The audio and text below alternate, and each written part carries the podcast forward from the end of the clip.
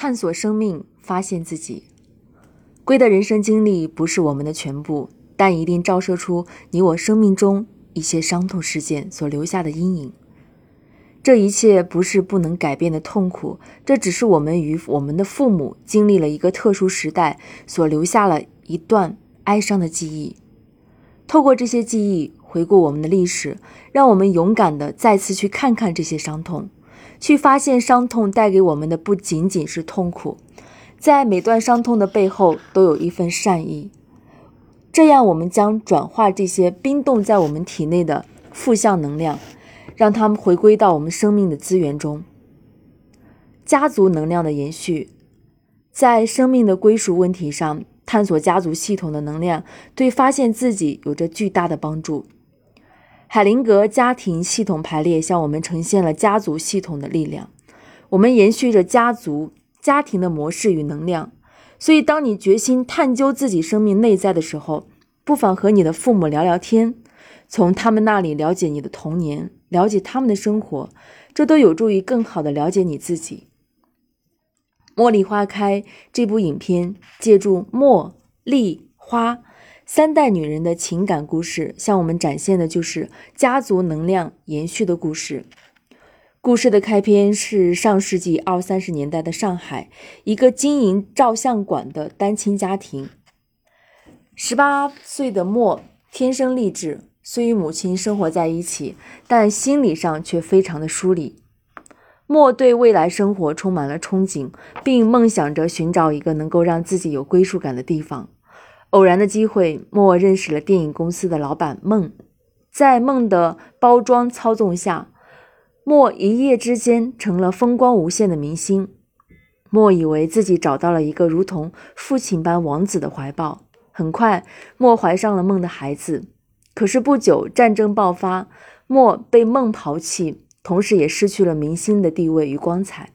他被迫回到了母亲那里，生下私生女，取名叫丽。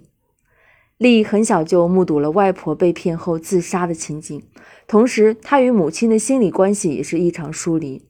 长大后的丽一心要离开这个阴冷无爱的单亲家庭。很快，他认识了长相英俊、出身良好、工作积极的水泥厂工人郭杰。丽怀着一份强烈的归属感来到郭杰家中，在那个以政治标准择偶的年代，两人很快成婚。由于家庭文化的巨大差异以及从小没有安全感的心理状态，丽发现自己在丈夫的家庭里无法生活，于是她渴望的归属梦破灭了。无奈之中，丽选择回到母亲家中生活。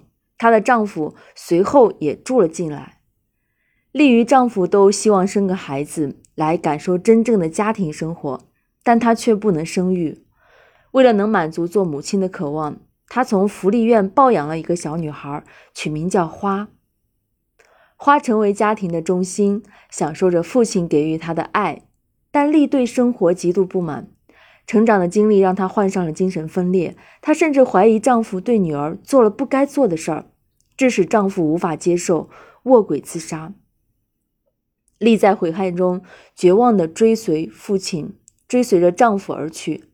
这是上世纪五十年代的事情，当时花十二岁。之后，花与外婆莫生活在一起，在上山下乡期间，花结交了男友杜。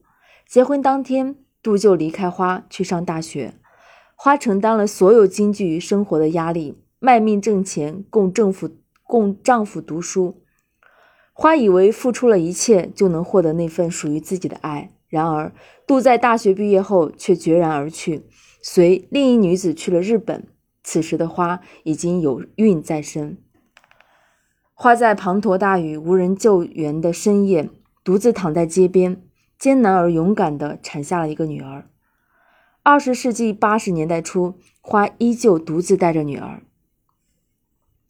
故事本身伤感、压抑、色调灰暗，但同时又让人隐隐看到了希望。整个影片对我触动很深，让我认真审视了我们的成长，并体会到原生家庭对成长的影响。我们看似成人，内心却都充满了孩子般的无助。这种影响。我们称之为生命信息，它包含着父母的心态、父母的成长经历、父母的习惯看法以及父母的意识形态。我们每个人在胚胎形成的那一瞬间，无论是身体还是心灵，都充分地感受到父母所给予我们的所有的生命的信息。他们伴随着胚胎的发育而不断发育，在之后漫长的成长过程中，家庭中的生命信息继续影响着我们的行为和选择，指引着我们在之后的道路中的成长。在茉莉花开中，我们看到了花受着力的生命信息影响。力又受着墨的生命信息影响，墨也不例外。这种原生家庭中的系统系统信息，让他们一代一代背负着生命的旧有色彩，一代一代不知道自己应该属于谁，当然也在一代一代寻找着能够让自己归属的人和家，而遗忘了生命本该有的灿烂。幸运的时候，也许我们会寻找那份灿烂。但我们更需要褪去旧有的色彩，让新生命更加纯粹的去感受属于自己的那束阳光，那束璀璨。